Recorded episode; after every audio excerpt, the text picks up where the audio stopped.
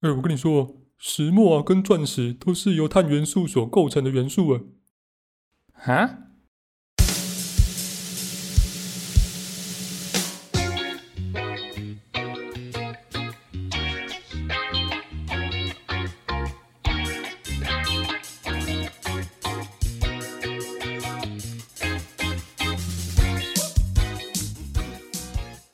？Hello，大家好，我是陈文君，欢迎收听今天的化学就这样读啊。这次我们用了一个全新的开场，让大家听听看这样子的感受有没有比以前还要来得更活泼呢？我们今天要讲的主题是物质的组成，就是大家在新手村一开始高中进去时候第一个会学到的一个单元。那在这里面呢，我们会开始认识到一些基本的名词，然后会发现到说有些名词听起来很像，但是其实本身是不一样的。那我们就来做一点说明，花点时间跟大家讲一下这中间的一个差异。那在我们今天的主题正式开始之前呢，我先自嗨一下，我们的 podcast 节目呢，在台湾的化学榜成功的攻占第一名啊，其实没有什么了不起，因为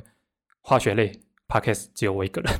所以我就是那个从班长、副班长、风纪股长，然后一路做到卫生股长的那一位。那你可能会好奇说，为什么我们要做生活化学这一类相关的主题？这原因是因为生活化学的题目，它所牵涉到的领域呢，常常不只有化学，还会牵涉到生物，像之前。呃，苯甲地钠就是在 switch 卡带上面那个很苦很苦的那个物质，所以你在探讨苦味的时候，还要去懂一些生物的东西。所以其实我们常常常常在做这一类的题目的时候，我们很少只会动用到我们自己本科内的东西，常常还需要看一些文献去整合。所以我们常常在做这些东西的时候，与其说我们原本就懂懂这么多，其实倒不如讲我们是把一些呃各领域的知识整合在一起呈现给大家。那这个其实是相当花时间的。所以我很敬佩那些愿意做这些知识型频道的 YouTuber 或者是 Podcaster，他们都非常非常厉害。好，在这边给你们一个 respect。好了，开始今天的正题哦。我们知道物质的定义就是占有空间，而且具有质量。所以你在地球上面可以量得出重量的东西呢，都可以叫做物质。相对物质的概念叫做能量。所以我们反过来说，它不占有空间，而且不具有质量，但是你可以感受到它，比如说声波的能量，比如说呃热的能量。在烤箱运行的过程当中，你可以感觉到它的热力，然后呢，你知道它不要被它烫伤。那我这边先下个警语哦，我们现在所学的东西呢，都是用很古典，就是很古早时代的人他的视角来看的世界，所以，呃，这里面您开始学到一些定义，在后来都会有发生被推翻的一个状况。那物质呢，我们知道它可以分成纯物质跟混合物这两个，那很多人一开始会分不清楚这两个东西的差别。啊，这个是非常正常的现象，因为一开始在学科学的时候，我们还没有办法认识那么多科学的名词，所以我们像我们已经学久了，回头看我们有了上帝视角，回头看的时候就会知道说这个东西它是混合物还是纯物质。那当然也不是跟你讲说一切都要靠背去死记，我们用一个很快速的方式呢，可以去判断这个东西到底是纯物质还是混合物。你可以去看这个东西它的比例是不是有浓。有氮的差异，只要是它的比例呢，可以去做调整的，这种都叫做混合物。那如果它是百分之百的纯的，没有办法再做调整，因为它就是到封顶的嘛，到底的嘛，它就是纯物质啊。比如说食盐水，食盐水可以浓可以淡，它是混合物，那它是由食盐跟水加在一起的。那比如说酒精啊，它可以有七十五帕酒精，也可以有九十五帕酒精，它有浓有淡。啊，这也是混合物，可以用这样子很比较基本的方式来判断。如果当你遇到一个全新的物质的时候，所以当你有这个基础概念的时候，我们回头看纯物质跟混合物在教科书上面的一些性质，你就会稍微比较通了一点。像我们刚刚讲到纯物质，它的熔点、沸点就会是固定，因为它百分之百都是纯的。所以当你两种纯物质加在一起变成混合物的时候，它的沸点、熔点，它就会随着你物质的比例也会有相对应的调整。比如说乙醇跟水混在一起的时候，我们知道纯水的沸点是一百度 C，而乙醇呢则是七十八度 C。所以混在一起的时候，如果今天水的比例比较大，它的沸点会比较靠近一百。如果是靠近乙醇的话，那当然就是乙醇的比例它会比较大。所以为什么纯物质它有固定的熔沸点，然后混合物没有？原因就是在这个地方。那混合物呢，还有一个很重要的性质，就是它可以用物理的方法来去做分离。所谓物理性质，就是你不用进行化学反应就可以观察到的一些性质，比如说它的长度、大小、颜色，然后熔点、沸点这一类的，都算是它的物理性质。那你可能会好奇问到说，为什么我这边用到的是物理方法，而不是化学的方法来去做分离？最主要是我们今天把它混合在一起，它们没有发生化学反应的话呢，我们把 A 跟 B 两个物质拆开所需要的能量就不用到太高。物理方法跟化学方法最大的差别在于说，它们所涉及的能量是不一样的。化学方法的能量往往都会比较高，有点像是说，当你今天走在路上，想要拆散手牵手的情侣呢，你就很大力从中间跑过去啊，他们的手就会断掉。但是如果你今天想要用很大力冲过去，把那个男的从中间劈成两半呢，啊，你当然是做不到，你就会把他撞倒。不知道这样讲能不能大概体会那个差别？所以手牵手之间那个间接能量，就有点像是呃混合物它们之间的一个作用力。那你肉跟肉之间那个作用力，就有点像是化学键接那样，那是比较强的。所以当我们混合物混合在一起的时候，因为你知道它没有发生化学反应产生新的物质，所以混合前物质的特性呢，在混合之后它还是可以保留下来的。比如说纯氧，它有助燃性。当它变成空气跟氮气大部分混合在一起的时候，它只剩下百分之二十的组成。这个时候它还是有助燃性的。那混合物又可以区分成均匀的混合物跟非均匀的混合物。那很多人都会有点误会均匀跟非均匀的一个特性，因为很容易被生活的经验所误导。比如说呢，在海边的一坨沙子，那它是均匀的还是非均匀的混合物？那我这边给你们三秒钟思考一下，一二三，好，时间到。我们沙子远远看的时候，以为它是均匀的混合物混合在一起，因为它颜色其实你看它分布的样子也是很固定嘛。但是我们拿放大镜仔细看一下，你会发现它一颗一颗的，有的时候它的颜色可能还会稍微有点不太一样。这个时候你会发现到说，当你观察的尺度不一样的时候，你从远拉到近，它的均匀跟非均匀好像那个定义要稍微调整一下，对不对？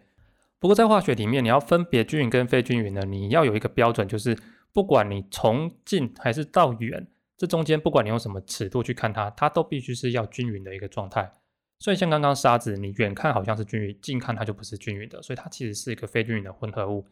又比如说，呃，泥巴水它在搅动的时候，把它搅一搅，它可以变成呃整个坨灰灰的，看起来是均匀的嘛。但是你放一阵子，它会沉淀，它就会有分层的一个状况，所以它并不是一个均匀的混合物。又或者是说血液。血液大家看起来也是红红的啊液体嘛，但是其实呢，当你上那个离心机的时候，你就发现到你的血球跟血浆啊，它是可以分层的，所以血液它也不是一个均匀的混合物。我们用科学点角度来看呢，我们可以说，当它混合之后，它会形成两个相态以上，我们就可以说它是一个非均匀的混合物。比如说刚刚的血液，那你正常均匀的混合物混合在一起，它必须是只有一个相，可能是气，可能是液，可能是固。以气态来讲，空气。液态的话呢，比如说糖水；那固态的话呢，像是合金。那我们会给这些均匀的混合物有另外一个名词，叫做溶液。所以刚刚讲到气态的溶液、液态溶液，还有固态的溶液。学习这边的时候，最重要的是概念。那这些名词定义的话呢，最主要是在沟通之间听得懂别人在讲什么东西。那我们讲实际一点呢，就是你在考卷考试的时候。你可以看得懂考卷上面在讲什么东西。好，那我们讲完混合物之后，我们回头看一下刚刚没有提到的纯物质。我们复习一下，纯物质就是百分之百的组成哦，都是由同样的物质所组合起来的。好像在讲绕口令。那纯物质呢，又可以依照它的组成的原子，我们把它区分成元素或者是化合物。要是说我们今天这个纯物质呢，它是由一种原子所构成的，我们就会叫它元素。如果用两种以上的原子所构成的，它就会叫做化合物。但是我要怎么知道谁是元素，谁是化合物？如果它今天是用学名的话呢，我们在辨认上面就会比较容易一点。比如说氯化钠、氯化钾，我们就可以知道它有两种以上的原子。但是如果今天我们看到的是俗名，那你可能就要稍微留意一下，因为俗名的话，还有可能你要先判断它到底是混合物还是纯物质。比如说不锈钢，我一开始遇到不锈钢，谁知道它到底是什么东西？那我们可能要认识到不锈钢它是由铁、镍各三种元素加在一起，它才是不锈钢。那不锈钢当然它的比例是可以做调整的，但这也是我们比较后面一点才会知道。所以我们一开始讲说混合物它的一个最大的特征就是它的比例是可以做调整的。那这样子的方法也许可以帮助到一些名词上面的判断，比如说食盐水。但是有一些俗名的部分还是要依赖你对这个世界的认识有多少。所以比较实际的方法还是去多做题目，多去看例子。然后我们经验累积多了，回头看才会知道它这个东西到底是属于哪一种分类。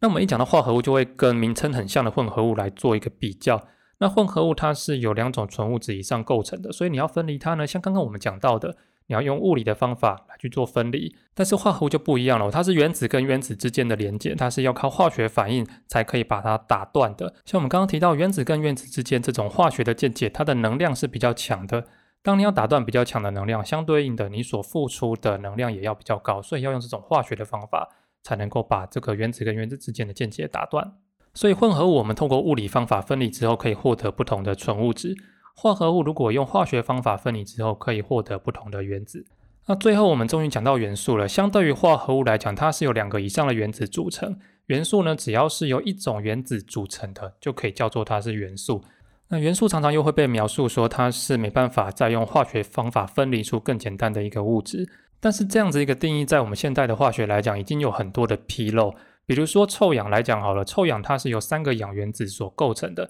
所以在依照定义来讲，它是属于元素。可是呢，这个臭氧啊，它是可以再透过照光变成氧气，所以它可以再被分解出其他的东西来。但是你要想，对两百多年前的人来讲啊，他们对这个世界的认识还没有到很多，对他们来说呢，只要把一个东西透过化学的方法，比如说呃刚刚讲到的加热啦、照光啊、电解，能够产生出新的东西。它就会把它叫做化合物，如果不是的话呢，它就会把它判别成元素。所以以前元素的认知上呢，就是说它是组成任何万事万物的一个基本的要素。当你被分类成基本要素的时候，原则上你就不会再期待它经过化学方法之后还可以分解出其他的东西，不然它就不是基本要素了，对吧？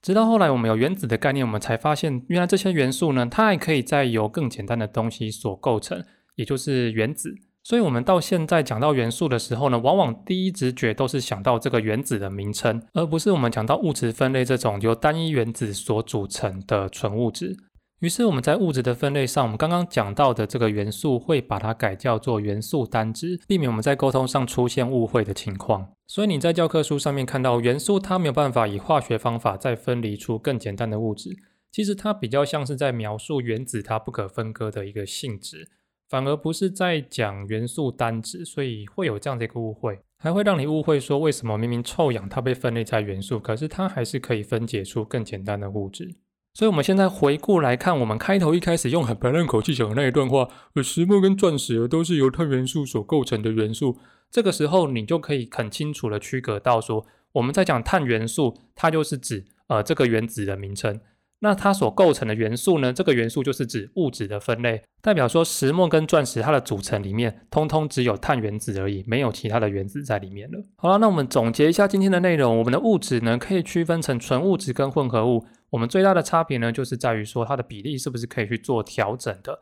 如果它的纯度达到百分之百，它就是纯物质；反之呢就是混合物。那混合物又可以再区分成均匀跟非均匀的混合物。我们可以判断它混合之后呢，是不是只有单一项？如果是的话，它就是一个均匀的混合物；如果不是，它就是非均匀的混合物。那我们纯物质可以分成元素跟化合物。如果只由一种原子所构成的，我们叫做元素，或者有更好的叫法叫做元素单质。有两种或两种以上的原子所构成的，我们叫做化合物。要把化合物里面的原子区隔开来，我们必须要用化学的方法。那相对于刚刚提到混合物呢，你要把里面的纯物质区分开来，我们要用物理的方法。那我们今天介绍就到这边。如果喜欢我们的内容的话呢，不要忘记到 Apple Podcast 或者 Spotify 上面按个五星推荐，或者是